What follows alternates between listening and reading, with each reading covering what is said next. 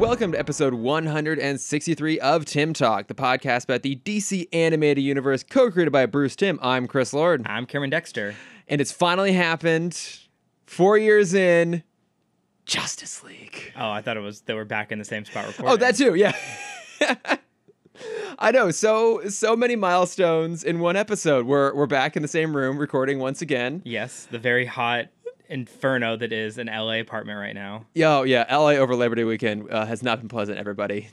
Which some of you already know this. For other of you, you're like, oh, I don't care. I'm in air conditioning. It's fine. Or it's Yeah, not lucky you. 107. lucky for you guys.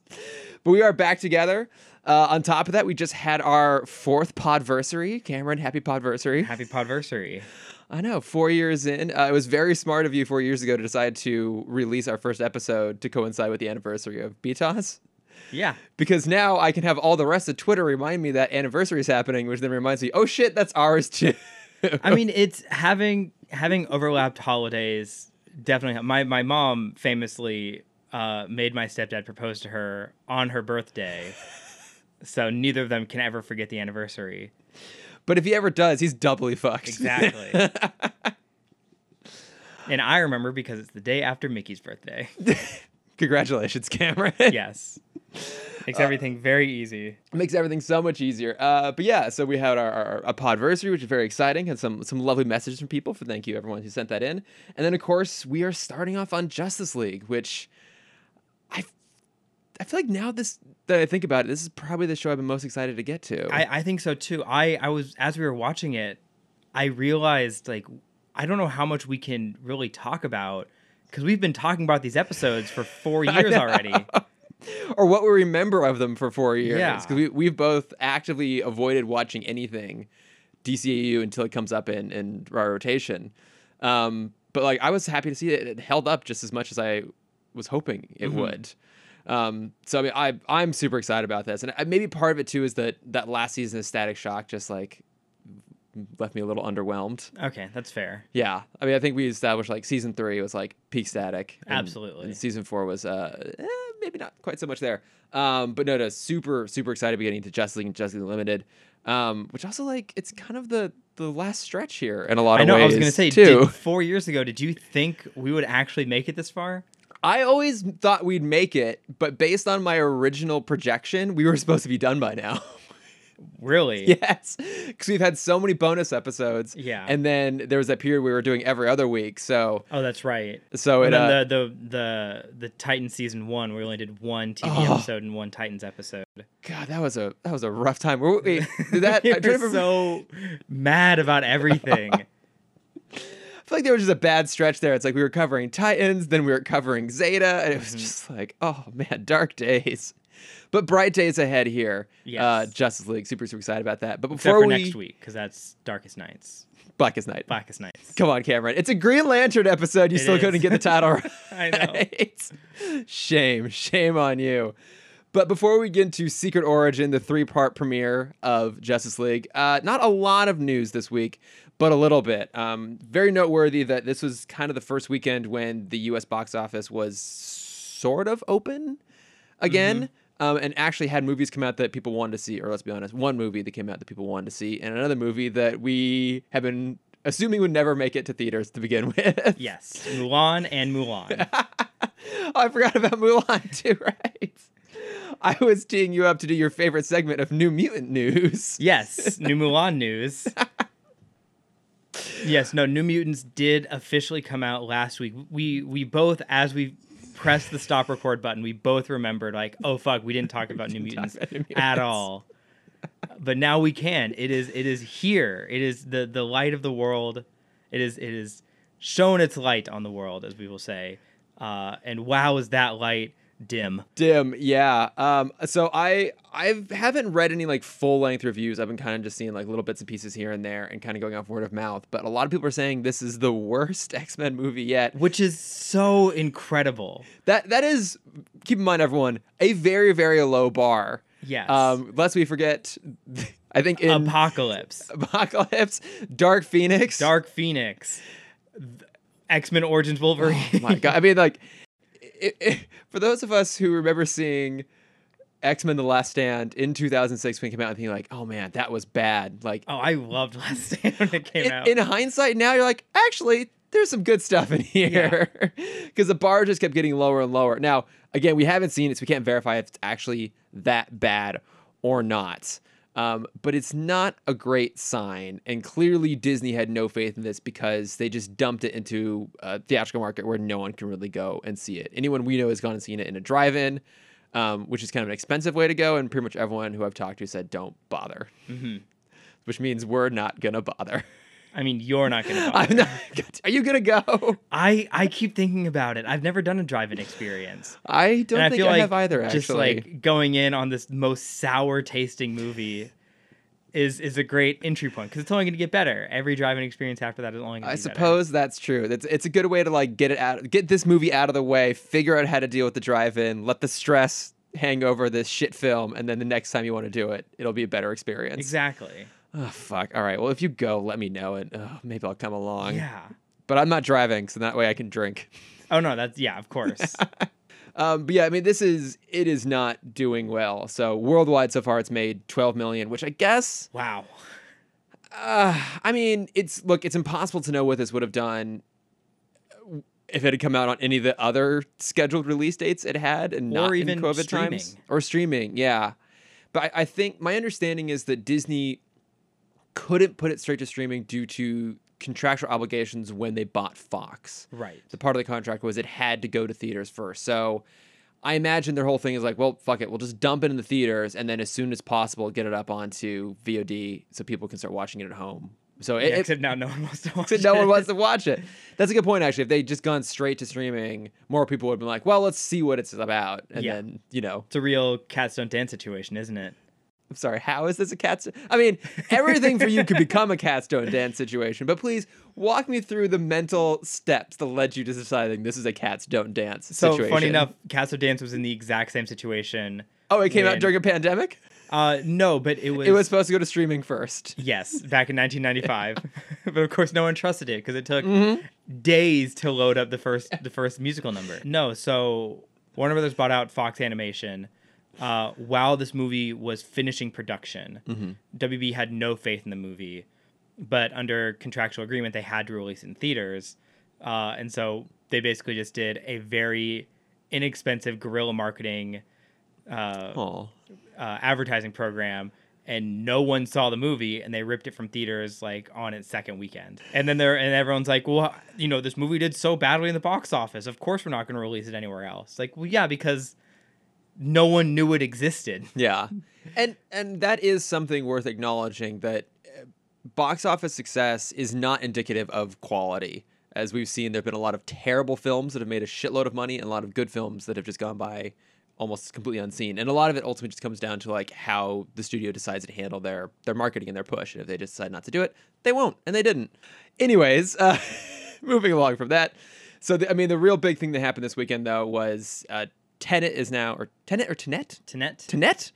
Uh, ten nets Palindrome, the movie, is now out in theaters. Also, it still bothers me to this day that the word palindrome is not in of itself a palindrome. what would you what would you name them Oh, I don't, I don't know. It would have to be a completely think different. about it on the spot right now what would you name them I'm not that in creative. this exact moment I'm just saying that it should be a palindrome. it should It's a missed opportunity. It makes me angry. But anyways, Tenet came out um, primarily internationally. Um, a few theaters in the U.S., but I mean it's doing decently well so far. So I think it's poised to looks like cross 100 million internationally, which is low by any other standards, but I think pretty good considering the circumstances.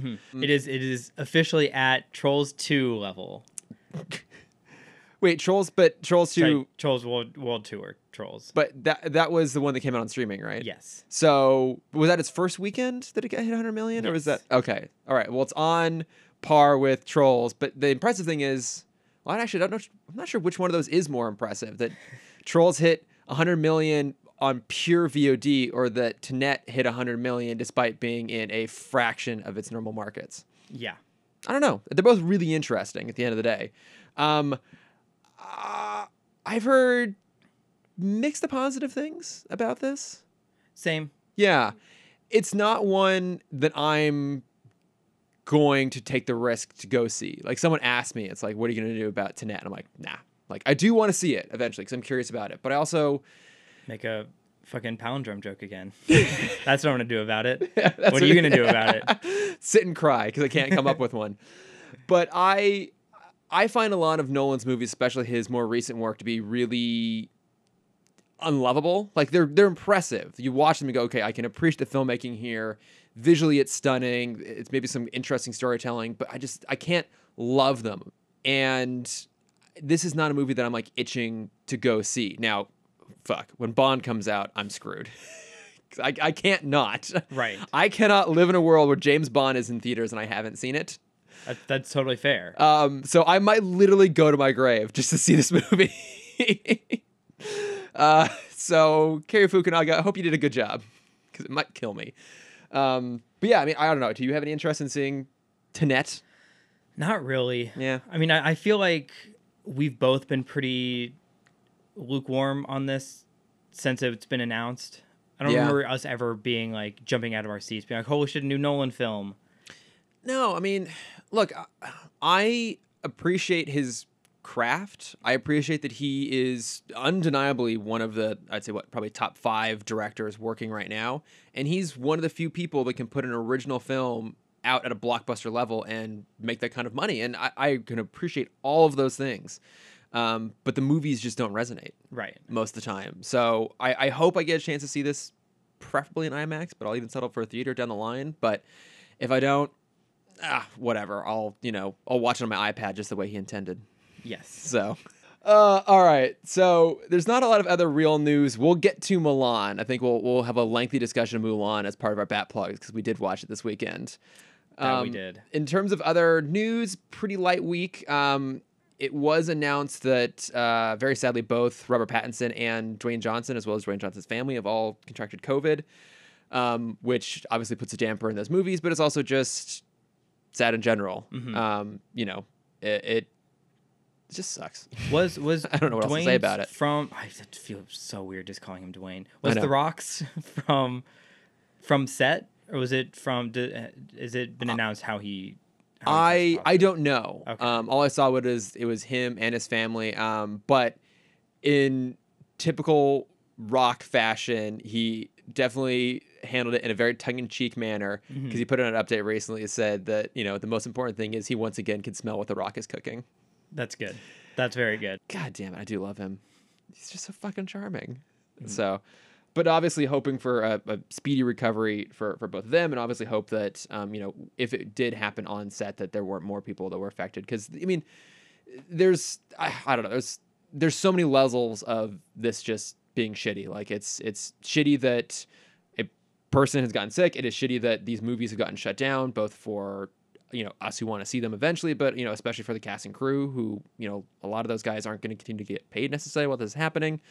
Um, you know, and there's a, a whole separate conversation we had about whether stuff should be starting back up or not. But at the end of the day, it's like those are very very complicated decisions that we are The two guys in a podcast. yeah, we, Can't we really have change. nowhere near enough context to know what goes into making those sort of decisions. We just hope that when it happens, it happens safely and responsibly, and, and you know hope that everyone recovers quickly. So, um, but I have one last little piece of news, Cameron, Oh, which is we so didn't, we didn't talk about this, what? so we haven't rehearsed this. I know, right? For those of you who don't know, we do a pre-rehearsal. It takes us five hours to record every episode. We do the whole thing once. Yes, every every bit is planned out. Yes. Which I know they feel natural. if you thought we were bad at improv, no, we're actually just really bad writers. so, but no, uh, it was announced this week who is going to star in the Jack Reacher Amazon series. So I don't think you cared all about Jack Reacher. No, this was formerly uh, Jim John, not Katzenberg. no, no. So you're thinking you're thinking of Jack. Ryan. I'm thinking Jack Ryan. Jack Ryan, which is the Tom Clancy property. No, Yes. um, Jack Reacher was Chris Pine. no, that was also Jack Ryan.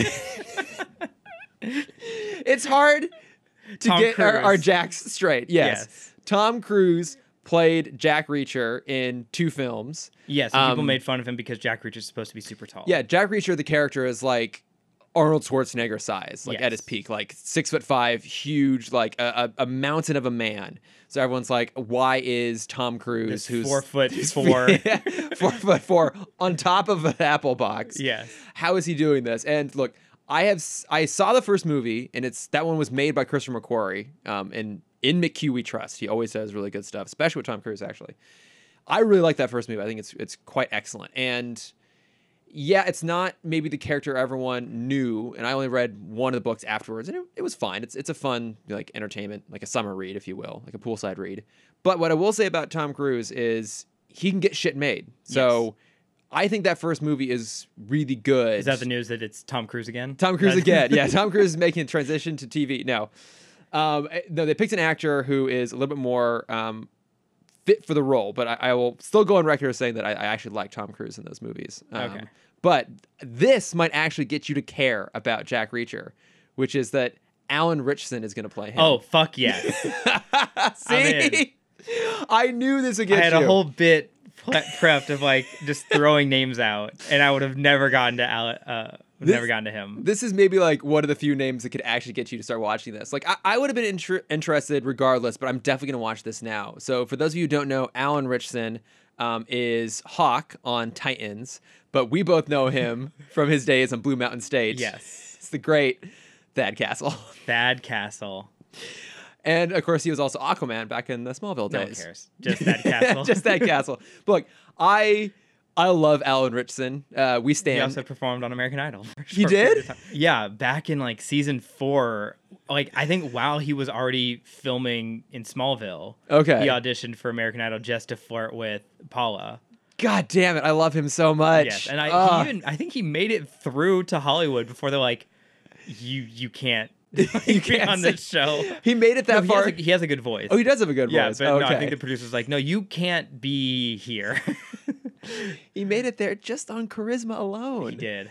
But, uh, look, I- we both love him so much. I mean, he he's great in everything he's in. I I'm trying to decide whether I want to bother watching even Doom Patrol season two. There's no way in hell I'm ever watching Titans anymore of it.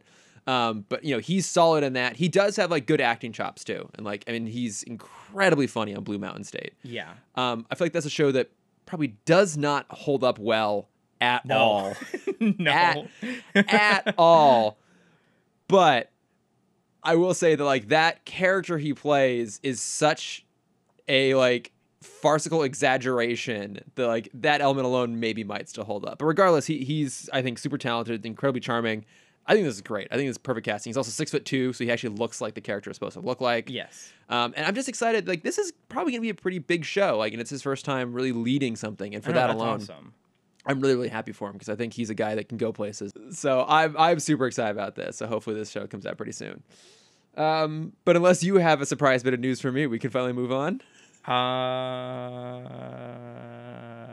no. Nope, you didn't write one out when we did our pre-run on this. Okay, uh, but uh, we're starting out Justice League with the uh, the pilot, the three episode pilot, Secret Origin. Right off the bat, Cameron, I have to ask you: Are you most excited about watching Justice League because every single episode, save one, is at least a two-parter? I am absolutely. I and I th- we I think we brought this up, up before. I don't have great memory of Justice League.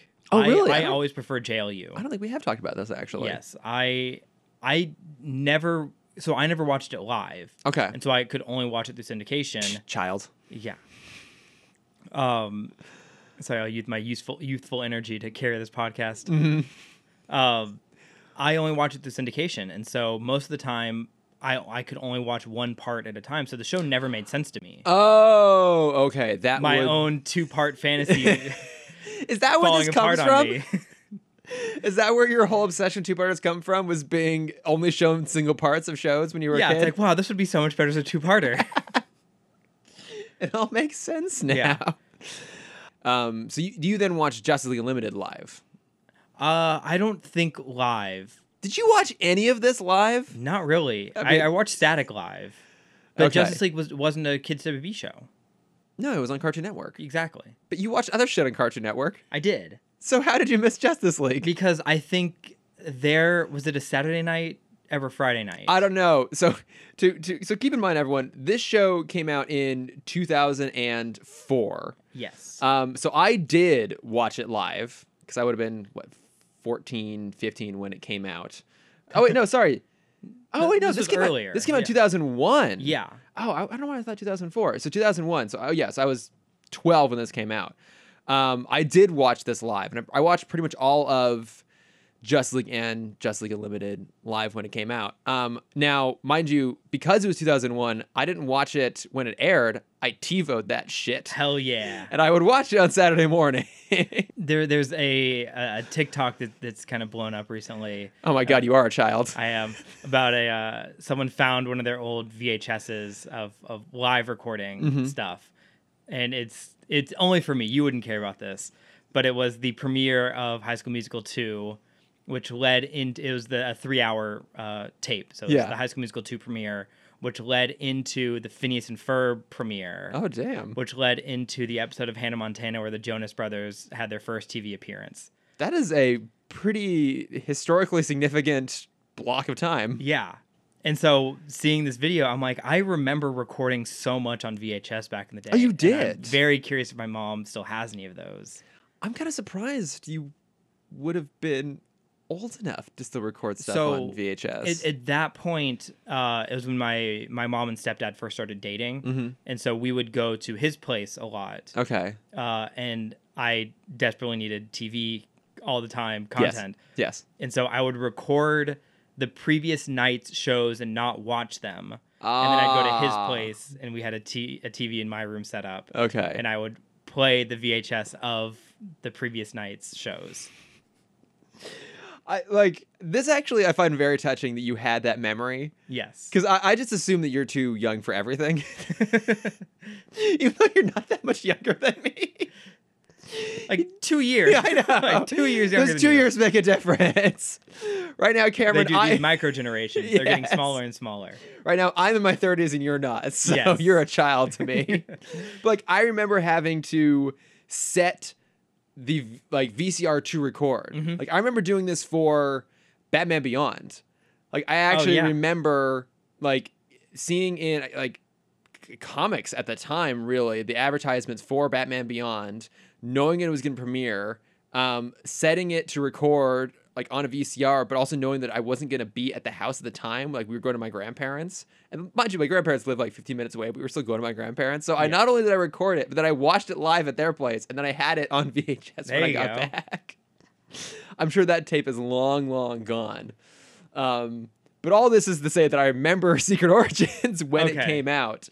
Um, and I felt like it mostly held up. Now, when did you, so you watched this on syndication? You've seen this three-parter in its entirety before, I take it. Yes, but it's probably been a decade since I've seen most of these episodes. Yeah, same. It's it's been quite a while. Um, but I don't know, like for you, just before we kind of get into the details of the episode, like did it hold up for you? Oh, absolutely. Mm. This this is the storytelling we've been waiting for. Yeah, yeah, I would agree with that. Uh, the character intros were interesting because obviously we've seen Superman, Batman, Flash. Mm-hmm. Uh, we have seen Green Lantern, but the show has would not have seen Green Lantern yet. This this Green Lantern, John. Stewart Oh, okay, right, We yeah. saw Kyle Rayner. Yeah. Uh, Um, and even now, it's like they make reference to John having like an established career as Green Lantern, but we really don't know much about what that career looked like prior to joining right. the Justice and League. Same with Hawk Girl. They, Yeah. they set both of them up as established heroes. Right, and then they introduce Wonder Woman and Martian Manhunter over the course of the episode. Yes. I have a lot of problems with Green Lantern right now. as we see him. okay. because this is his job. He should have been on top of this years ago. he should have been the one This man. is literally his job as a Green Lantern is to make sure his sector, which includes Mars, doesn't have invaders like this. okay, but so okay, so we, we should set up a little bit of context here. I mean, Literally his job. Okay. That is the one responsibility I, Green I have a response to that, but so for the little bit of context here, I mean, th- this episode overall pretty thin on plot. The basic idea is that you know Earth's heroes um, have to unite to defeat a seemingly unstoppable alien invasion uh, by the Imperium. Yes, This- not the white Martians, as I had written down many times. Right. notes. Yeah, they are heavily inspired by the White Martians, um, but they're uh, uh, like a ruthless parasitic species that once wiped out all the Martians and now has their collective eyes set on Earth to take it over and capture all of its resources. Um, so yeah, like the the prologue of this show sets up that the you know there is some sort of vault that is un like unearthed um, by a couple astronauts on Mars. not John Carter. But Oh, did you see that both the characters' names were inspired by John Carter? oh, was the first guy John? No, so Oh. the uh, I know he was J something Carter. J. He's Howell J. Carter. Allen Carter. Carter. yes, exactly. So that's obviously named after John Carter of Mars, and then uh, the other astronaut was Ed Reese, which is supposed to be um, Edgar Rice Burroughs, the writer of John Carter of Mars. It's a Ah, reference to that. Gotcha. So they did get their John Carter on there, um, which I honestly didn't get initially. It wasn't until I was writing down the notes, John Car- like Jay Carter on Mars. Like, oh hey, I wonder if that's a reference to John Carter of Mars. sure as shit it is. But they open up uh, a vault, which then unleashes the these aliens out and back into the universe. So. And we eventually learn from Martian Manhunter that the backstory there is that it was like, I think what well over a century ago. It was a thousand years ago, and it was a 500 year war. Right. Yeah. And I, and I think so. Eventually, the um, the native Martians, the Green Martians, um, that Martian Manhunter is one of, they eventually use a nerve gas to like basically paralyze the Imperium, and then J'onn J'onzz, the last remaining Martian, locked them away in a vault. But I couldn't quite remember the timeline as to when he did that. But it would have been long. 500 years ago. Okay, so it would have been long enough ago that John Stewart wasn't around. But the Guardians are immortal beings. They've been around since the beginning of the universe. Yes, but as we'll find out next week, it wasn't always the Green Lanterns, it was the, The Manhunters, Manhunters, for a while. right. So we don't know what the status But that was well before a thousand years ago. But look, we don't know what the timeline of all of this is. Uh, Maddie, maybe you can help us with this. Maybe you figure this out. But maybe it's totally possible that the Imperium invasion happened in the period between when the Manhunters were slight spoiler here, like um, like decommissioned, and when the Green Lantern Corps was in its full effect. Maybe they didn't yet have a Green Lantern Sector Two Eight One Four. Here's here here's how I will write it for myself. This is your head canon. Yes. Dealing with the Illyrium, is that what they're called? Imperium. Imperium was Guy Gardner's responsibility. And he just forgot. As they first landed on Earth, he's like in his bed flipping through a magazine. He just goes, Oh shit, I was supposed to do that. Well, you, you know how he was spending his time is he was going through his kitchen cabinet trying to find which bowl was best to give himself a haircut. yes. So, but yeah, I mean, we don't know what Green Lantern or Hawk Girl were kind of up to before this, and and I think they were trying to maybe save themselves a little bit of time and only having two character origins in this. Oh, because they they like Hawkgirl was super on the back burner for all this episode. Yeah, and I, I would say that they did a pretty good job either reintroducing us to characters or introducing us to characters for the first time, with the exception of Hawkgirl. And Yes. I feel like Hawkgirl doesn't even really get interesting and get a lot to do until the finale of Justice League, and then she gets some really good story arcs in Justice League Unlimited. Yes. Um, I think she's the most underserved character for the rest of the show, and you see that here. But otherwise, I, I thought they did a pretty good job of doing a quick reminder of like who all these people were in a way that if you were watching, say, this for the first time and hadn't watched BTOS Superman, you got a good sense of who these characters were. I agree. You know, it's like you know, Batman is the you know the the silent brooding detective trying to figure out why all the deep space uh, monitoring stations have gone under. He is reluctant to team up with Superman, even though they clearly have a, a camaraderie of sorts. Um, and even the way they introduce Superman, it's like him showing up at um, seemingly like the um, United Nations essentially to do this massive plan of nuclear disarmament, which is basically just the plot of Superman for the Quest for Peace done once again. There's four of those movies. Yeah. Jesus. Yeah. oh yeah. But um, no, I mean, they, they, you know, they do a good job setting up where Superman comes from. Um, and like, how did you feel about how they handled the introduction of Wonder Woman and Martian Manhunter? Because those are the two characters to get an actual origin here. Uh, J'onn J'onzz, I liked. I was kind of shocked with how they set up Wonder Woman because I'm not Oh, used really? to her being the outsider. Like that, she has a she's very Starfire right now, kind of the one that doesn't understand a lot of culture. Mhm. Is you know super strong. Yeah. one of the most strong members of the team. Uh, but you know her being the the question mark for everything is so You mean It- the like the kind of the fish out of water character? Yeah. because especially you know thinking about her in JLU, Mhm. she's always the one that knows everything. Yeah. You know, she she's right by Batman's side, and Batman is specifically the one that knows everything. Yeah. and she's the one that's like correcting him on things. But I, I see. I, I get where you're coming from, but I actually like that they took that approach. Like- Mm-hmm. I I didn't I'm, I don't dislike it. I was just kind of taken aback. okay. Yeah, I, Like, I mean oh right, she is not in society yet. that's fair. Yeah, and obviously in the the Wonder Woman theatrical movie in, in Gal Gadot's movie, we saw her do a little bit of the fish out of water thing, Mhm. but she never. She still comes off as so strong and confident in that movie, and I, I will give you that this show plays her naivete a little bit stronger than we've seen other more modern iterations do. And I think it's also because there was one line that I'm just like, where are you coming from right now? Where they're like breaking off into teams, Mm-hmm. and uh, GL is like, I don't want to be with the rookie. And I'm like, oh yeah, excuse you. but the like, thing yeah, Hal can get away with this, but John, I expect more from you. But the thing you have to remember is John Stewart is the Justice League's dad. Yes. Yes.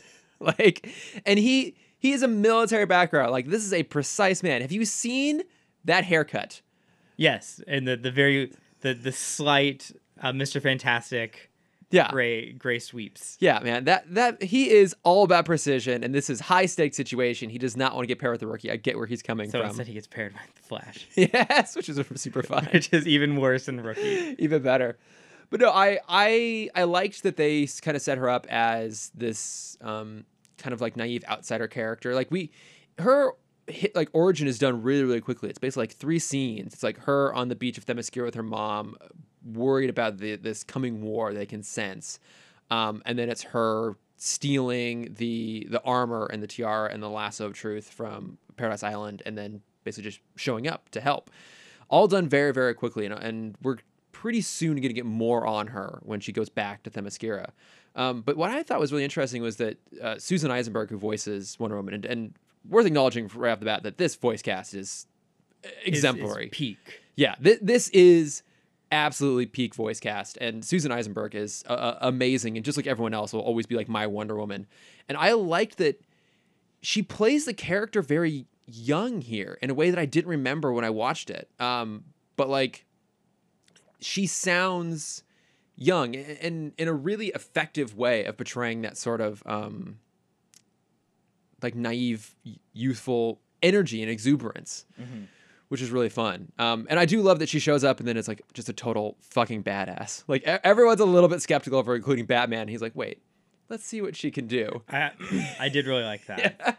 and then she just goes and like lassos a, a walker and smashes it around the city. If, I was gonna say if there was a, a single thing I could tweak because the, these episodes are, are are very very good and I don't have a lot of like Yeah. what ifs like I did with every other show. could you? Do you think maybe you could stretch it out to a fourth part though? Can you? Oh, could I? Can you pad this shit out? I definitely could. But I, I'm just I'm so glad that these characters are here. Like I I'm I didn't realize how much I missed them until they showed up. Um, and like as much as I love them, I think the MVP here it's got to be the Flash, right? Okay. Like not in terms of like actual heroics, but in terms of like characterization and like stealing the show. Oh yeah. Um, I mean, Michael Rosenbaum as the Flash is still one of the best voice acting casting choices ever made, I would say. And I, there was definitely a period of time when he could have played that character in live action and would have been amazing. And I'll, seeing this Flash, because like I said, I haven't watched this in a while.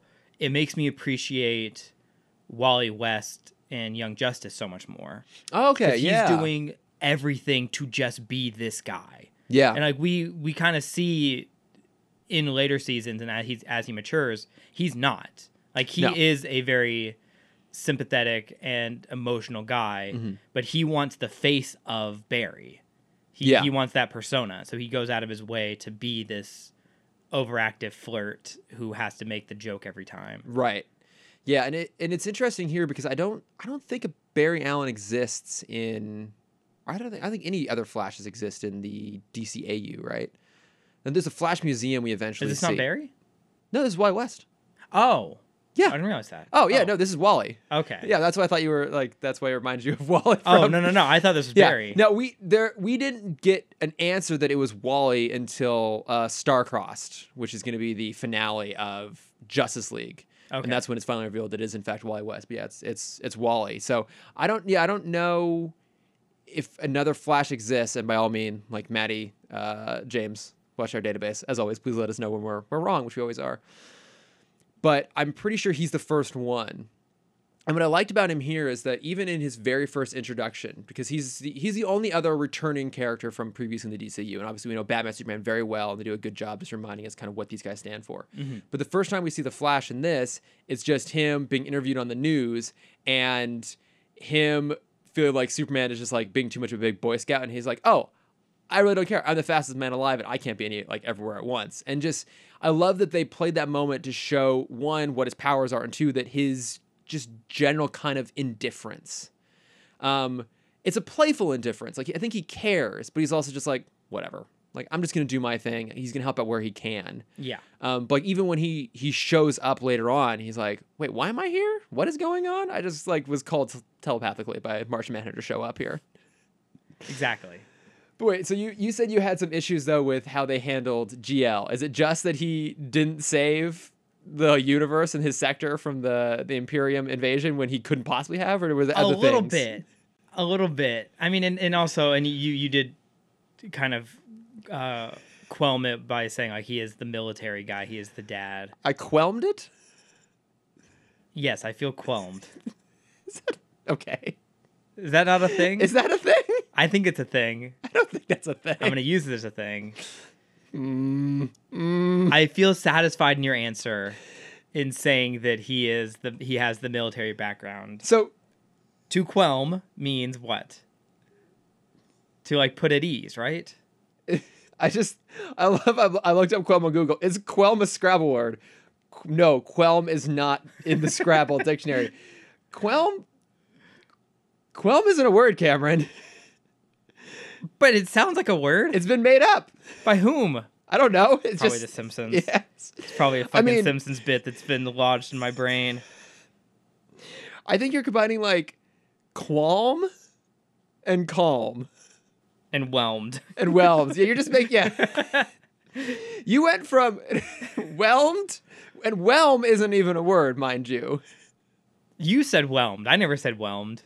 Underwhelmed is a word, and over like underwhelmed and overwhelmed. Yes, but that's that's the that's that, that was the Young Justice joke. Yeah, but whelm isn't a word itself. So I you- know, but that so was the joke I was you- trying to make. You created a fake word quelm off of the other fake word whelm. yes. Now the real question, Cameron, is either of those a palindrome? Yes. okay, I quelled. I think was the word you were looking for. Quelled your objections. yes. I feel at ease by your Yes. by your analysis. Yes. Okay. But what I mean, you are the big GL person here. Like, how did you feel about um his introduction, how he's handling the episode? Did you do you still wish this was Kyle Rayner, who I believe is still your favorite Green I Lantern? do. It is. He is. I I I mean, they. They obviously had to power and depower certain people, certain team members to a certain extent, so no one is too overpowered. Yeah. You don't have the the live action Justice League situation where the six of them are nothing, and then Superman comes and now they are something. Right. They are each in their own powerful. Mhm. And for animation's sake, I understand why they did this to GL, but GL has no constructs. He makes circles. Oh, I guess that's true. Yeah. Yes, I didn't the think about entire that. episode he doesn't make anything. And that's the whole point of Green Like that's that's why I love Green Lantern is the creativity of the character. Mhm. It's also why I love Kyle Rayner because he has the most creative brain. He's a comic artist. Right. Um, but yeah, Hey, and, John and Stewart's an architect. he is. Yeah. Uh, but we don't see him make anything. That's true. He doesn't build any houses. No. and and I'm trying to think like through the rest of what I remember of JL and JLU, he doesn't build a lot. I think it's it's almost always just beams and circles.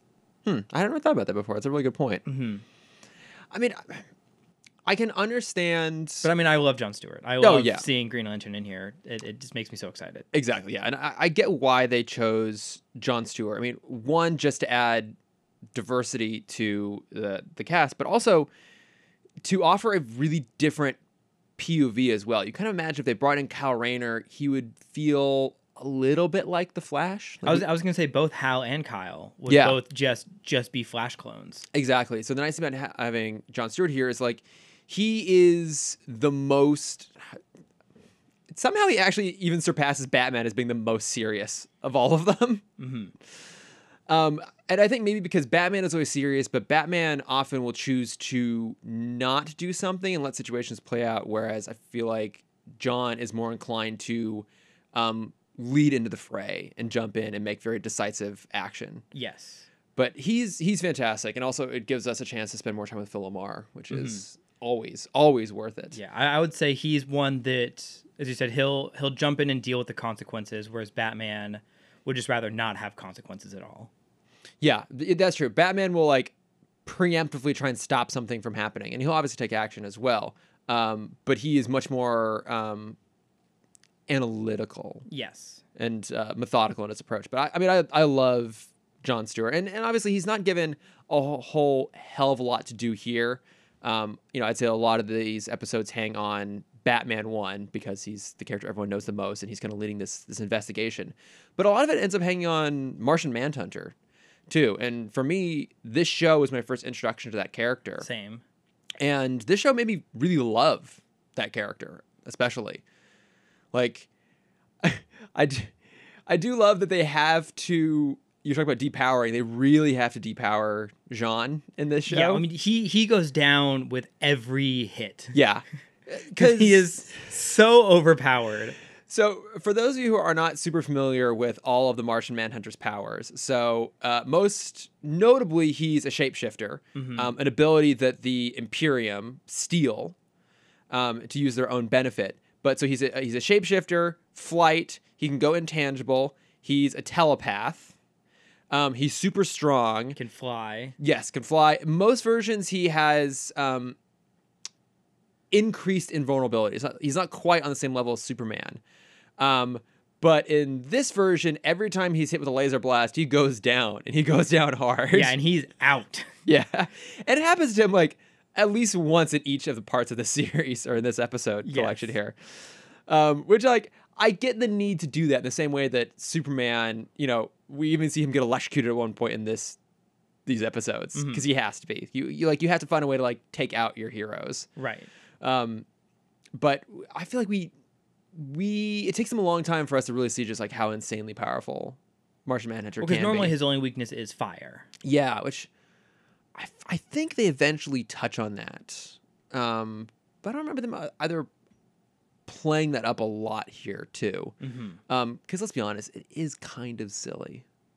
It is. I mean, no more silly than so. I, I was reading uh, the notes on these episodes, Mm-hmm. and someone was saying like, "Oh, well, the reason that Green Lantern couldn't make a a sphere to block the gas is because the gas was yellow." Oh, and I'm yeah. like, "Fuck you!" And this yellow bullshit. Yellow is a construct of fear. It's not the color yellow. That's a joke in, in a single Batman comic.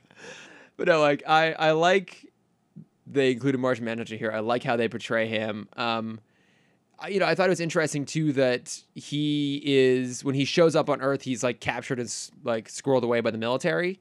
Now it's a little bit unclear if it was the U.S. military that captured him and hid him away, or if at that point they'd already been taken over by the Imperium. It wasn't quite clear. It, it seemed like they'd already been uh, taken by the Imperium. I think so.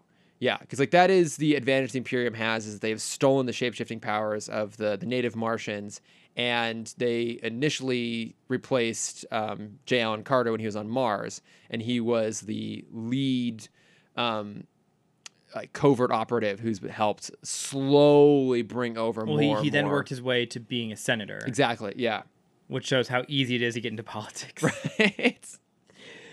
Well, and as being a sen- like part of his senatorial work was that he went on this massive um, disarmament campaign that he put Superman at the forefront of, which was a, a very crafty way of making the Earth more vulnerable to invasion.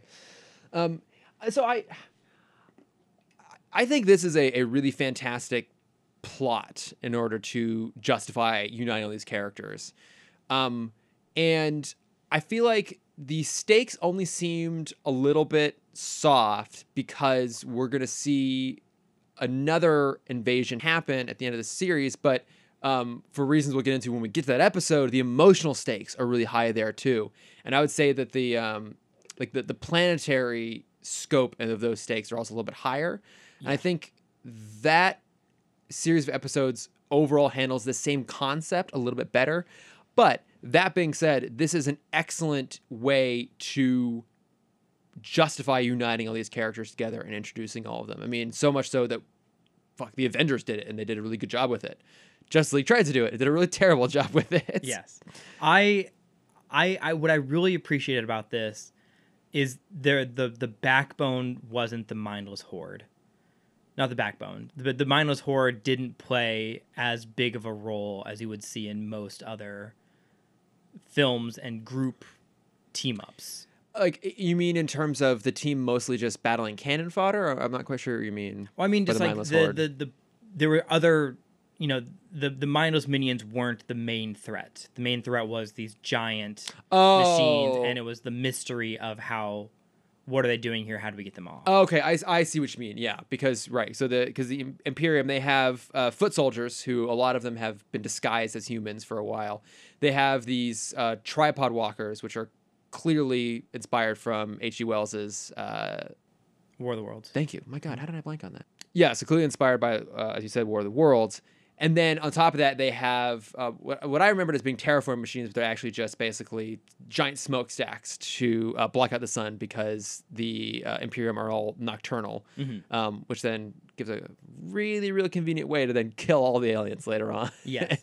oh man, part three had some of the grossest animation of the DCAU. oh, yeah. Uh, I was so visibly uncomfortable when the Imperium was like dissecting uh, John J'onn J'onzz. Yeah, because the just the standard foot soldiers are these kind of um, asymmetrical, uh, almost ki they, they look kind of look like they could have almost come from some of the Batman Beyond aesthetic a little bit, with like the, the big bright red eye. Oh yeah, I was gonna say they're they're very like um, microscopic based. Yeah. Like, they they look like giant cells. exactly. Yeah. Um, so they have Very. Osmosis Jones, if we want to go to. yes, obviously, the most relevant of references, Osmosis Jones. yes.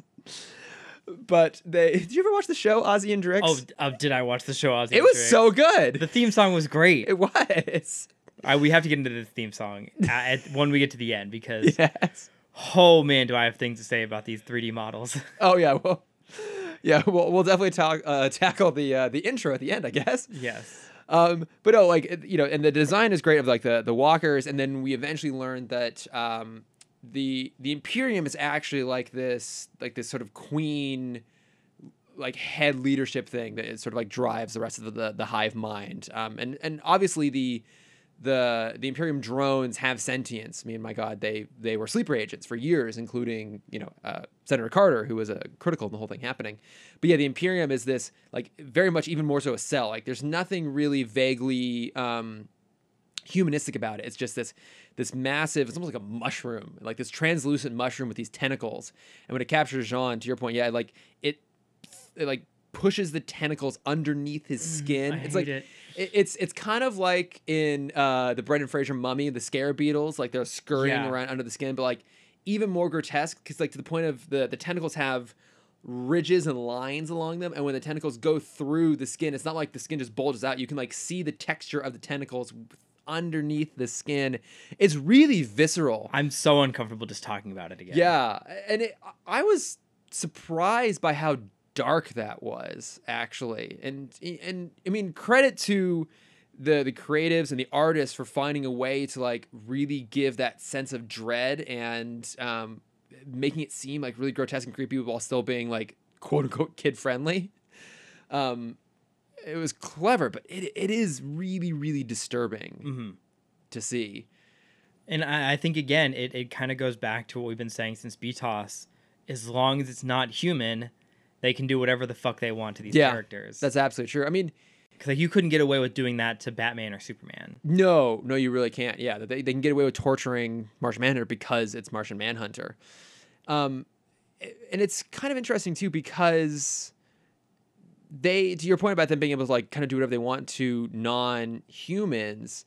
I mean, a lot of the the Imperium drones are also like dispatched in pretty violent ways. Yeah, like Like- you, you see them like bubbling alive when, Yeah. when they first get hit by the sun.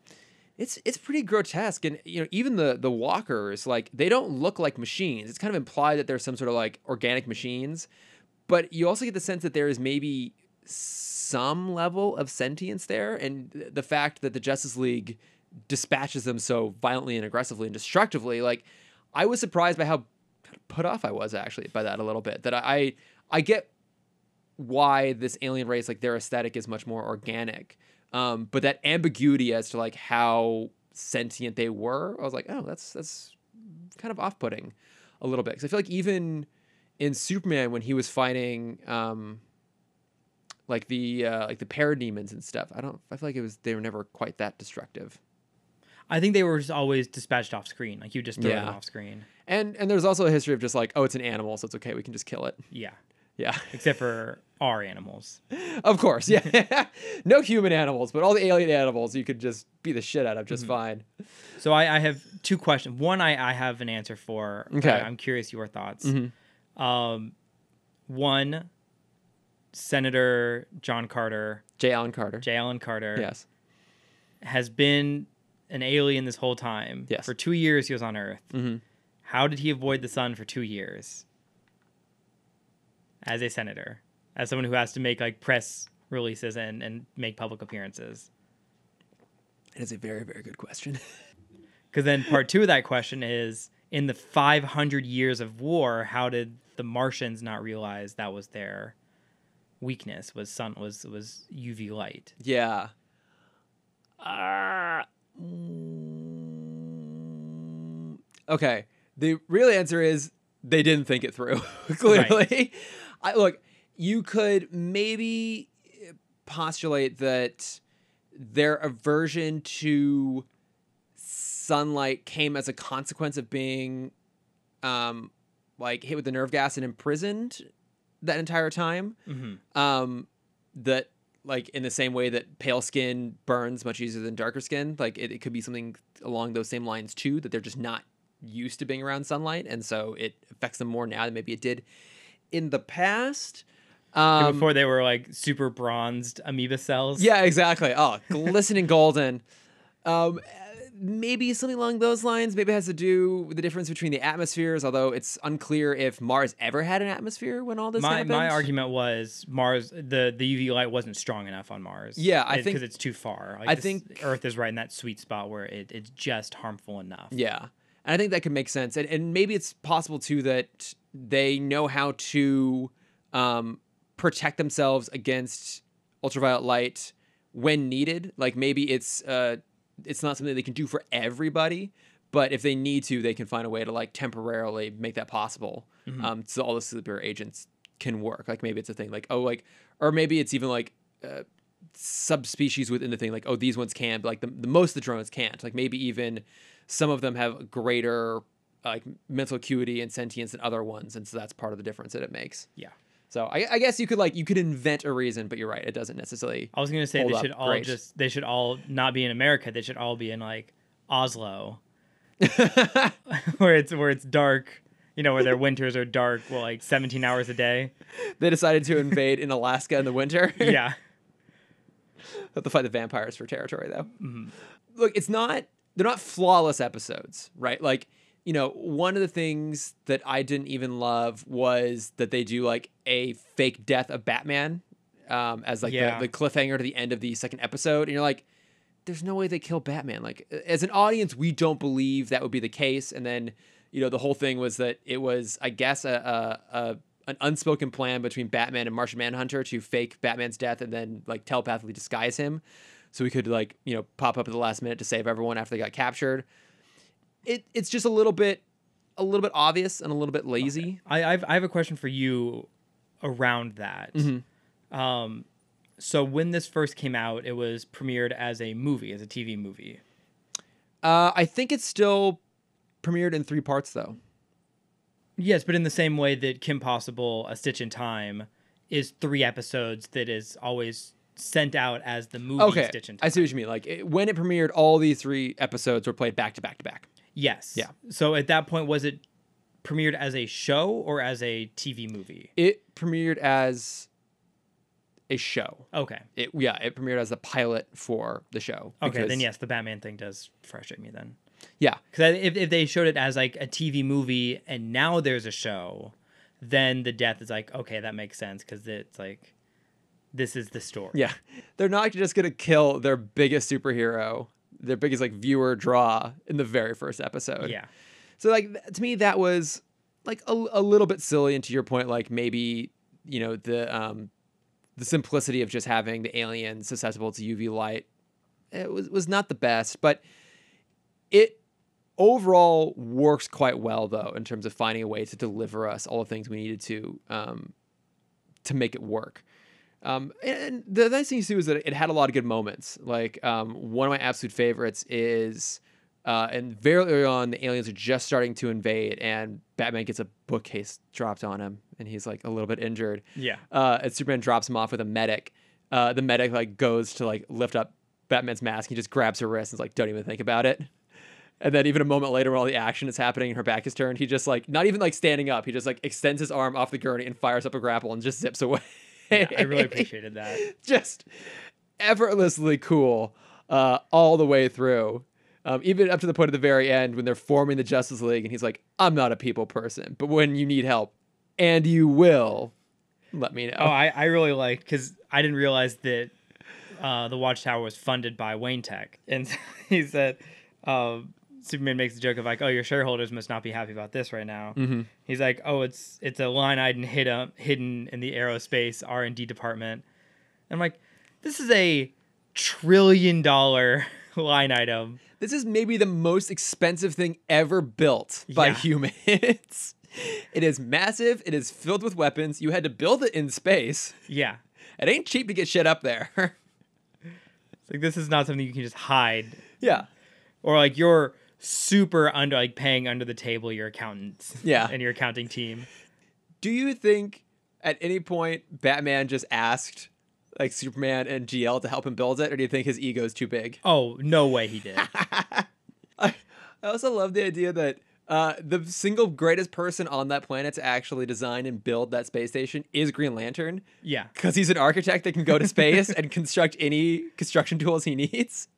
Um, but no, like I so uh, you know you get those fun uh, Batman moments in there. Um, I love that they found a way to squeeze in their Independence Day shot uh, of when the, the the big alien ship is first like showing up and like breaks through the clouds over the city. It's like ah, gotta get that ID four shot in there. Um, no, I loved that. I uh, I think the the one thing that holds this back from being like a great episode or being like the perfect template on which to just mirror a like a live action version of this ultimately it does lack a really good central villain Yeah. like you think Yeah, because I was kind of I was waiting for that like end button of Yeah. like that it was Darkseid the whole time. yeah you just kind of need a, a a solitary figure to kind of hang the whole stakes on a little bit and you know that is something that um, the avengers in particular was really smart about marvel was super smart about that when they went to go do the first avengers movie it's like okay who should we have be our first villain well luckily for us in the original avengers comics the first villain they all went up against was loki and also lucky for us we have the like incomparably charismatic Tom, Tom Hiddleston. Let's just have him be the villain. Like that was genius, right? Because like when you think back on that movie, like that final battle with them facing off with the drones is incredible, and the rest of the movie's a little bit slow, but it is incredible. But it all works because Loki's been driving us through all the way. Whereas, and you know, in this show, it's basically just the alien drones all the way. Yeah, there's the the reveal that oh my god, Senator Carter's been a villain this whole time. But even then, he's not like the main antagonist. It, it kind of ultimately just boils down to the Imperium, who, impactful though his his presence is because of that really grotesque tentacle thing, mostly he kind of just comes and goes over Yeah. the course of the show. Um, and of course, most of the Imperium survive. Like a lot of the ones that are on Earth die, but like the big ship still escapes up into the universe, um, leaving its uh, its the possibility of its return. Oh man, if only we had this space cop or four on Earth whose responsibility is dealing with this shit. If only. I you know I don't know. He's he's got other planets in his sector, right? Yeah, but not Does he? nothing happens on those planets. That's true, actually. Yeah. I think it just goes to show how fucked up we are. No, yeah, that, that's the whole point. Is is most sectors are only supposed to have two Green Lanterns. and we Earth- have we have to have four. Earth has seven oh now. my god.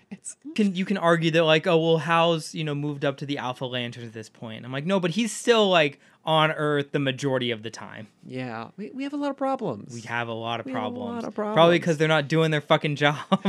It's mostly their fault. Uh, I get you got to build a cool house, Mr. Architect, but you also have 36 planets to deal with. is it 36? I have no idea. Oh, okay. Shouldn't you know that, I should. Mr. Green Lantern? I know the sectors. Wait, what do you mean you know the sectors? There's 3,600 sectors. Okay. So you, Yeah. okay, so you know how many sectors are. I thought you knew like every sector No, and like no, no, no. who the Green Lantern is of each sector and The- what the- planets they the- cover. Uh, Sinestro Corps is 283. Is there a sector or 483? Cameron, I expected more confidence out of you on this. I know. I'm, You're I'm supposed to really dropping be- Our Green Lantern guru. Yes. You know what? You are the most authentic Green Lantern fan you possibly could be because just like Green Lantern, you're not doing your job. Yep. I'll take that.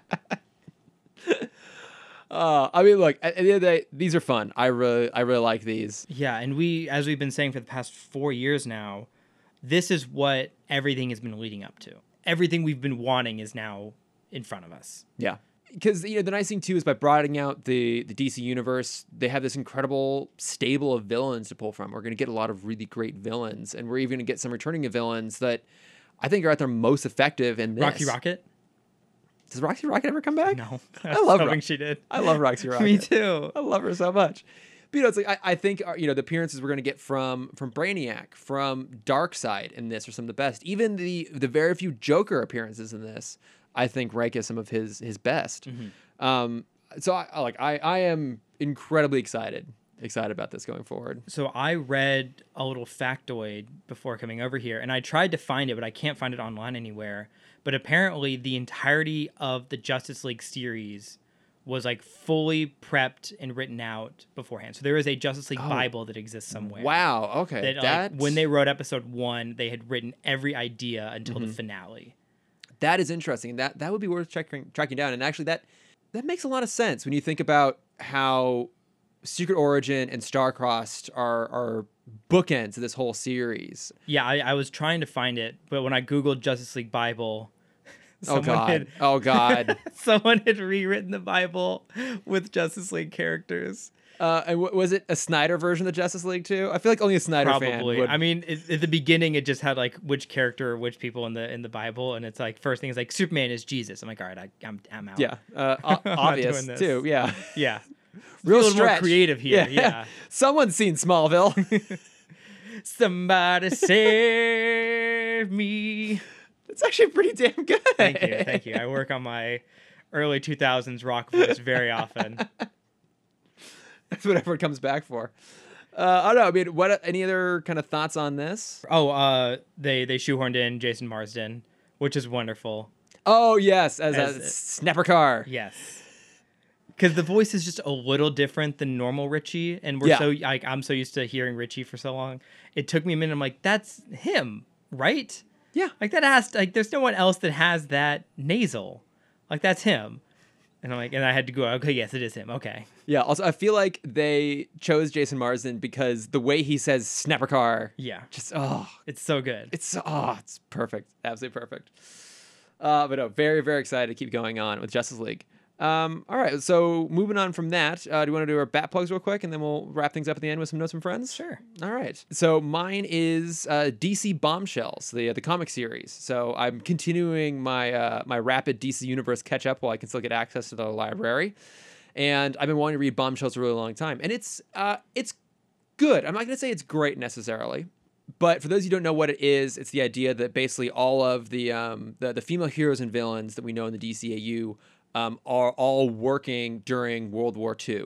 Oh, that's cool. Yeah, and so it started out actually as a series of like Elseworld statues, and like the statues were like really, really popular. So I remember those. Yeah, Yeah, and- and, they're- that was like right when I started buying collectible things. They're gorgeous. Yeah. Like the, the designs are super fun and super inventive. And so they're like, well, hey, like these are really popular. Let's go ahead and make a comic series out of it. And, you know, from uh, what one could say could possibly like cynical starts, I actually think it was a pretty great breeding ground for creativity. Mhm. You know, so it, it features all of them Supergirl, Wonder Woman, Batwoman, um, you know, and they all have a role to play in kind of uh, World War II, but then also just kind of what's happening in the world around the war itself. Um, you know, and, and the storytelling's fun. It, go, it definitely goes to some weird places. Um, the artwork is really good through the whole thing, and it's they do a really clever way of um, kind of like recontextualizing and reinventing um, some of the characters in it, right? So, for example, um, Batwoman uh, started out as playing in Major League Baseball, right? Because during World War II, obviously, it was women were playing baseball, Mhm. and so like that's where the idea of like Batwoman comes from, right? It's like literally she carries Oh, around that's a bat all the time.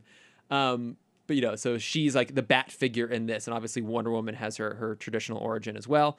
Um, one of my favorite uh, slight tweaks on the characters is when we meet Hawk Girl. She is like this super awesome inventor, and she's basically the Rocketeer. Nice. So she has a jetpack and like a, a like um kind of like a hawk themed helmet she wears around. But like uh, all the, all the characters in there, and um, so I read the the first run, which is like 100 issues, and there's an additional one on called Bombshells United, which is a 38, which I'll get to shortly. But no, I, I think it's well worth uh, checking out. Yeah, that's awesome. Yeah, I like that a lot. yeah. Uh, also, it's just it's filled with lesbians, which I loved. like, it's like obviously you get like Harley and Ivy, and like you know, so some of the you know, and, and Batwoman's lesbian in that too, and she's there with Maggie Sawyer and with Renee Montoya, and then they they add some additional ones there too. But I was just like, I love this. It's just a bunch of like badass lesbian superheroes. It was it was hundred percent my jam. Uh, so that's well worth checking out. Uh, it is all in DC Universe for now. So, what is your plug? So I have a, a very strange plug Mm-hmm. per usual. Uh, it- it's a YouTube video that I saw, and I, I would, I would, I would like people to have this conversation first. The question they pose before watching the video, Okay. because the video goes a little overboard with their ideas. But the uh, the question is, what if Digimon beat Pokemon in popularity back in the '90s? How would the world be different? And I see you already drowsing off, Did, but did did you see all of the shits I could possibly give just escape from my body in a moment's notice? no, but it, it's it's an interesting idea because they're very different properties. okay, wait. So I, I actually I basically tuned out before you even finished thinking. As soon as you said Digimon, I tuned out. so wait, the I I, the question is, what would have happened if Digimon had Pokemon's popularity? Yes. How would the world be different? Okay. and there there were like a lot of very interesting ideas that they brought up. They do go a little overboard in a lot of them, but and in its base, a lot of people kind of bundle them together. They are different games, different worlds. yeah. Pokemon is a collectible game. Digimon was a Tamagotchi for boys. You're not collecting things. You're raising one. You're you're raising one creature. Yeah. And so, and in in the Digimon world, everything grows and the story continues. It is a very serialized story compared to Pokemon, which is mm-hmm. a episodic story. Okay. Um, so you you live in this world now where the most popular thing is a serialized cartoon, which kind of opens the doors for more adult series earlier. I think their kind of discussion about this is very similar to to Avatar Okay. because Avatar was kind of the first serialized animation in America for kids. So they were talking about that. They were talking about kind of this idea of a marketing stance where you're not trying to collect one of everything and it's not just like an eternal collection, but instead with these since people age and the cast kind of changes in and out from Digimon, everything is kind of a timestamp of a collection. So very similar to how Japan does limited releases. Mm-hmm. You're gonna you basically have a six month window where buying something is important. So if I, you know, in comparison, like if I bought a Kim Possible lunchbox in 2005, by 2006, the characters have already changed, the look of Kim has changed, the products have completely changed already. So I have to buy a new lunchbox for this new look of Kim. So more like the uh, the Power Rangers method. Yes, exactly. And and Power Rangers would have a stronger foot. I mean, it has a pretty strong footprint now. Yeah. But both owned by Bandai. Uh, Bandai would basically have a much bigger foothold as opposed to Toei Animation, which is a subset of Bandai. But it, it was it's a very interesting video that I recommend checking out. I didn't realize how much Pokemon like changed culture. I knew it did a lot, but like a lot of things changed because of Pokemon. It's like how could they have changed again if it was not Pokemon? Yeah. I retract. No, like I- My- it's, it's my- interesting even for people that aren't into either of the franchises. Yes, I, I retract my indifference. Uh, you've you've qualmed me. Yes, good. I look because I, have no interest in Pokemon or especially Digimon, but I will acknowledge that what is interesting about Pokemon is its cultural impact. yes. Um, and I, I think it's part of the reason it's been so successful is exactly that it is based around collecting everything, right? And that to your point, like it's not like things go away in phases. Like, you know, people still give a shit about Charizard. Oh, I mean, fans. so there are now over 860 Pokemon. Um, not to compare it to there's over 2,000 Digimon, but that's a different argument. Um, but there are fans that will still like boycott games if they don't include every single Pokemon. To the level of like, I feel bad for my niece and nephew that are now just getting into Pokemon, where we only had 150 to worry about, and that was a lot for us. Now they have 860 to worry about. Cameron, spoiler alert, they're gonna have bigger things to worry about. Nope, that's the, world. biggest problem of a six-year-old. the greatest problem they face is how do they collect them all? Yeah. Uh, and so the the whole argument kind of hinges on this is stuff that you're not going to care about. But there was an episode of Pokemon that aired in Japan that caused like a hundred kids to have seizures. I remember that happening. Yeah. Uh, and basically like that was very downplayed because they were still trying to. That was before it even came to America, and so Toei and Bandai were doing their best to keep this under wraps before it made before they signed the American contract. Uh, and the idea is like, what if this was an actual big deal? It was a big deal. What if we made it a big deal? Yeah. And uh, they didn't even air the cartoon in America. I, look, I, I'm not. I'm probably not gonna watch the video. Yeah, I fine. feel like if Pokemon didn't exist, I don't think Digimon would have filled that vacuum. That's fair. Yeah. Mm-hmm. I, I think there is something about Pokemon in the same way there's something about like Star Wars, Mm-hmm. where there is no peer to that concept and the effect it had on the world. Like you, you take away Star Wars, I don't think something else quite takes its place and has the exact same impact. But I mean, it's certainly an interesting thing to ponder. So Yeah. And then, you know, there were dozens of Pokemon clones after Yu Gi Oh! was Pokemon clone, Yeah. Bakugan, Sham- Shaman King. Mewtwo, he's a Pokemon clone. He is proud of you on that one. I'm very, very proud of you on that. Oh, so the only thing I know about Pokemon. Uh, but yeah, it's it's it's an interesting conversation I think to have between nerds. yeah. well, that's all we do here. so- Yes. And it's, it's by Polygon. I don't think I mentioned that. Uh, Polygon did the video. Okay, nice, nice. All right, well, yeah, it will be down in the the plug. So, uh, and then the last thing we're gonna talk about in terms of plugs is Mulan. Yeah. So finally came out. Um, you took the bullet. I And- did. and- I, I will and- say right up front, please don't buy this movie. Yeah, I bought this movie for research purposes. yes. Uh, maybe you could write it off on taxes. Probably. Yeah. I don't, and I think most of the world, we don't want this to become a standard. Oh, okay, okay. Don't so- buy this movie. Okay, so there. We'll try and see if we can do this as short a time as possible. But there, there are multiple things to talk about. So first, let's talk about it as a film. I think, in terms of whether people want to watch it or not, that ultimately is going to be decided on whether people recommend it as a good movie or not. So Yes. let's start there, and then let's get into a little bit of the, the broader implications. So, as a film, I found this really, really disappointing I agree. you and I were both a little bit skeptical going in. I would say that we had no expectations, maybe hopes. Uh, I had some hope going in. I had I had some hope going in for sure. Yeah, because like we already knew going in that things were going to be different. It wasn't going to be the. I thought this was going to be the saving grace of the live action films. Oh, Cameron. Oh, Cameron, you, you, you, you, you sweet naive child. Bless your heart.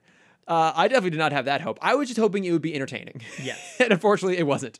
But look, we knew going in it wasn't going to have the songs. We knew going in that it was going to be a, a- different plot going up against like a, a mystical villain. And I will give it credit for not trying to just do a shot by shot remake. I mean, I think that was the most disappointing thing about The Lion King was that it was just flat out the exact same story, almost nothing changed. So mm-hmm. at least in this, they tried to do something different. I don't have a problem with them cutting out the songs. I don't have a problem with them cutting out like Mushu, recognizing like the especially the cultural insensitivities around that character. Yes. I don't have problems with them making changes. and also having you know they're not this is a story based off a story so Yes. they have more to pull from if they need it Yes, exactly. My frustration was ultimately that they just took out all of the stakes, the the dramatic stakes and the emotional stakes. I wasn't invested in Mulan's relationship with her dad, which I think is uh, ultimately the heart of the original movie. Um, they even giving us more time with the dad and and i still didn't really care about him yeah, and and you know the that character even in this movie is is charming and likable, but just the the I didn't feel that they had a bond. I just didn't feel the chemistry between them. I- I didn't really feel the chemistry between any of the characters between um, uh, Mulan and the the new uh, love interest. Didn't really feel anything there. I didn't feel that you know whether she got caught or not had any real personal stakes to it. Um, and you know you have really charismatic actors in this too. I mean, it has Donnie Yen. We we stand Donnie Yen. Yes. He's amazing. And you know, go you can go to any of his filmography, but even just, you know, that means you're including the triple x sequel I haven't seen that. Is he charming in that? of course he is it's, Well, of course. it's a triple x movie It's we're not going down that path. This is already be a long enough segment without going down a triple X hole. But also the phrase triple X hole nope you carries it. a lot of implications. We're gonna skirt past that. But you know, Donnie Yen, go to Star Wars, right? He is so good in Rogue One. Like he is so effortlessly charming and lovely in that movie. And none of that's here. And you know, uh, Jet Li is in this movie. Jet Li is a, a- fantastic actor and, and so charismatic and, and brings so much to screen. And he just you barely even recognize that he's there. And ultimately, just there was nothing here to um, keep me engaged. Um, it just feels really, really flat. Um, you know, and I was hoping too that it would be action packed. Like this was the opportunity for Disney to like lean into genre and really play up the martial arts. And unfortunately, there's not a lot of really impressive martial arts on display here. we I, I will I will caveat that by saying the the choreography is there. Mm-hmm. The I, like you can see them referencing and pulling from famous Chinese films. yeah.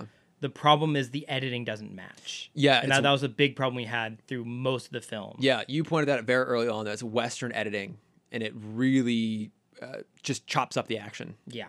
It just Makes it it makes it hard to follow. It makes it because you like we paused and you asked me like, is something wrong with the TV? I- yeah, I, I asked you if motion blurring was on, um, which is a, a, a setting that if you should check your TV if you have it on, turn it off. It is the setting that like they put on TV so that sports, like live sports, looks great, especially on a showroom floor.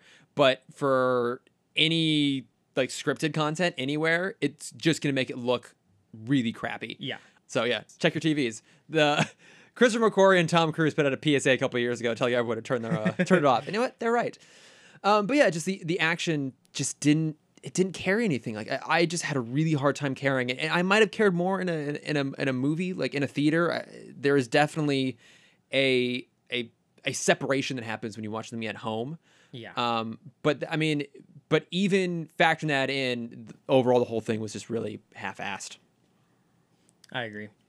The my big thing was like the symbolism because Mulan, the animated one, is is chock full of like great moments and icons, uh, and they technically had all of them in this movie. And I even read a list like trying to find something to be excited about for this film of like here's 32 things you probably missed in the live action Mulan. And it's like, did you notice that she put her comb down in place of the scroll like she did in the animated series, in the animated version? I'm like, yeah, but the comb doesn't mean anything in this version Yeah. because we don't ever see it before. Yeah. Yeah, all the the the beats and the moments that make the first one so memorable and so touching are uh, included in a very perfunctory way here. Um, yeah, I mean, this is I'd say probably my least favorite of the, I, the Disney. I might have to agree. I don't want to because there's other Yeah. films that I like a lot less than this. yeah, I know. You know, I I've been talking to a couple of my friends, and a lot of them are kind of lukewarm to okay with it. Yeah, And I feel like we are kind of the the champions of the negative right now. yeah, and look, So you know, watch, watch on your own. I don't want to go into the super details. Not that there is something to spoil on No. a film based off a 25 year old animated film based off of a 1500 year old an story. ancient, yeah, an ancient legend. Um, yeah, I, I, I, you know, it, it is going to come out for free on Disney Plus in December. Yeah, If you are still interested, I recommend waiting for that. yeah. I, I, I, I would not recommend paying for it, especially the given the price tag on it. Yes. And look, and look, I will acknowledge th- this movie was not made for us, um, and that's fine. I don't expect everything to be made for you and I. hey, as a straight white man, I can't connect to any character in this film. As- Therefore, it is bad. And as an often mistakenly straight white man. but no, like I'm fine with stuff not being made for for us, or not not even to say that because that sort of implies like the the movie is indifferent towards you know having every audience see it. I'm fine with them making movies that are specifically catered towards people who haven't always been on screen before, um, and I'm totally fine with you know uh, making a big budget movie that's also frankly primarily catered towards China. Yeah. And in you know, honestly, I would love to get someone else's perspective on this because I felt like the movie was trying to include Chinese culture, but I felt like the way they did it felt like a Western person's assumption of what is critical to Chinese culture, maybe rather than actually being really sincere. And I, I'm again, I'm not the right barometer on that. So I would love to hear someone else's perspective on it. But like to me, it just felt pandering maybe more so than than sincere. So by all means, like if you have a different perspective, please let me know. Yes. Um, but at the end of the day, the problem ultimately I had with it just wasn't good. Doesn't ha- it doesn't have to be for me. I just expect things to be well made, and this is possibly the the worst case, like the worst example yet of uh, just a really cynical cash grab on Disney's part. Yeah. So all that being said, there are other bigger implications in terms of how they chose to release this movie, and and I know that's something you are very um, passionate about. So Yeah, it's it's just the idea of potentially making this a standard of exclusive paywall content. yeah, So not only is this a film that is going to cost a little bit more than your average film, but is also stuck behind an, a pre-set up pay- paywall. Like you can't buy this on iTunes or Amazon. Yeah. You have to be subscribed to Disney in order to get this film. Yeah, and and that's a very unideal situation. Like I even had someone ask me, like, "Oh, did any movies come out on on demand this week?" And I'm like, "Well, Mulan." But like, if you don't have Disney Plus, you have to shell out a subscription, and you have to pay for the movie. Yeah. So so realistically, this movie was a thirty-eight dollar movie, thirty-seven dollar movie. But yeah, and and you you've you've been bringing up a lot that like this isn't a test for Disney. This is a test for Marvel. I, I am convinced that that is the case. hmm And and I I do as as you've mentioned that I do see that more and more Mhm. of like having exclusive Marvel content is is very much a possibility. There's a lot to this idea of like premium paywall content because one is. In these current circumstances, I get it. Like I get why Disney chose to do it this way. They were desperate to make money. It's the first time in what uh, two decades they didn't have a profitable quarter. hmm I get it. I get the need to do this. I understand trying to recoup some of their costs wherever they possibly can. I'm glad they're also going to eventually make it available for free. I understand the need to try and get like Black Widow out. Like, and I, I've still maintained that this is movie is ultimately about Black Widow. I understand the need to get that out because you have the entirety of the MCU riding on that movie coming out before too long, and you can't just keep pushing that off. Right. And, and and we've both rumored that the reason we're not getting the TV shows yet is because we need Black Widow first. Yeah, there might be something in that movie that sets things up, and and you know, there's also the the the fact that you know I'm. I understand the need to put stuff in theaters, but I'm also bothered by the idea that by doing so, you are encouraging, uh, frankly, dangerous behavior. Like people really shouldn't be going to a movie right now, Mhm. and putting a movie out is feels a little bit socially irresponsible while trying to be like financially responsible your company. I get it's a really challenging decision to be put in. Yeah. I can it, look if Black Widow ends up getting put on Disney Plus, I will understand why. I don't necessarily love it. And to your point, there's the circumstances now which make it kind of reasonable, but there's also the possibility that this becomes a new normal. And now all of a sudden, even once theaters are reopened again, they could just decide, like, hey, do you want to see the new Marvel shows, the thing that most people are probably signed up to pay for? Or do you want to see the next season of The Mandalorian? That's going to be behind a further paywall. This might Yeah. set a very dangerous precedent that has nothing to do with the COVID situation. Well, I mean, even going off the danger aspect of that, what's extra frustrating is it's only really dangerous for us as Americans. For these companies, they're in this really uncomfortable position because the rest of the world is now open. And you have an audience that has been stuck at home for a couple months with nothing really to do that is now chomping at the bit for media Yeah. and it's unfair to them that because we're doing such a bad job that they have to suffer the consequences of like these pushbacks. Yeah, I, but also to be fair, like the areas that are starting to reopen, we're also seeing like like spikes happening again. We're seeing like Yeah. further subsequent lockdowns. So I think regard like basically the reality is until a vaccine, you shouldn't be going to a movie theater. a vaccine that has been tested and proven. Exactly, a Not just a proven vaccine. effective tax vaccine that's not just bleach. Um, also, I say all these things now. Talk to me again in November if Bond still comes out. That is another big thing is all of these studios pushed everything back to November, December. Yeah. We are now 2 months away from probably the biggest month ever in cinema. Yeah, yeah, and the basically the question becomes like, will they buckle or will they hold the line? And it seems like they're going to hold the line and Yeah. just deal with the consequences of it. And eh, so there, there's all those implications, and you know, we haven't even talked about the fact that by choosing to release this movie this way, you are also missing out on a really culturally significant moment. This is a all Asian cast, female director, huge big blockbuster. There is a moment for representation that we're still not seeing. You know, I mean, this is the reason why um, Jon Chu really pushed to have Crazy Rich Asians get bought by Warner Brothers and be distributed theatrically rather than getting a bigger offer from Netflix because he wanted to have that moment where people could go to the theater and see something they haven't seen Yeah, before. the Black Panther thing. You know, uh, charity events going on to just get as many Yeah. kids to see this movie in theaters as possible. Yeah, and so you know, by choosing to distribute it this way, you lose out on that cultural moment. You also potentially you you lose out on the precedent breaking nature of it as well, which becomes really critical. Like it's silly to say that, you know, Black Panther now means that we're going to get more huge movies with you know black creators and black cast, but it's true.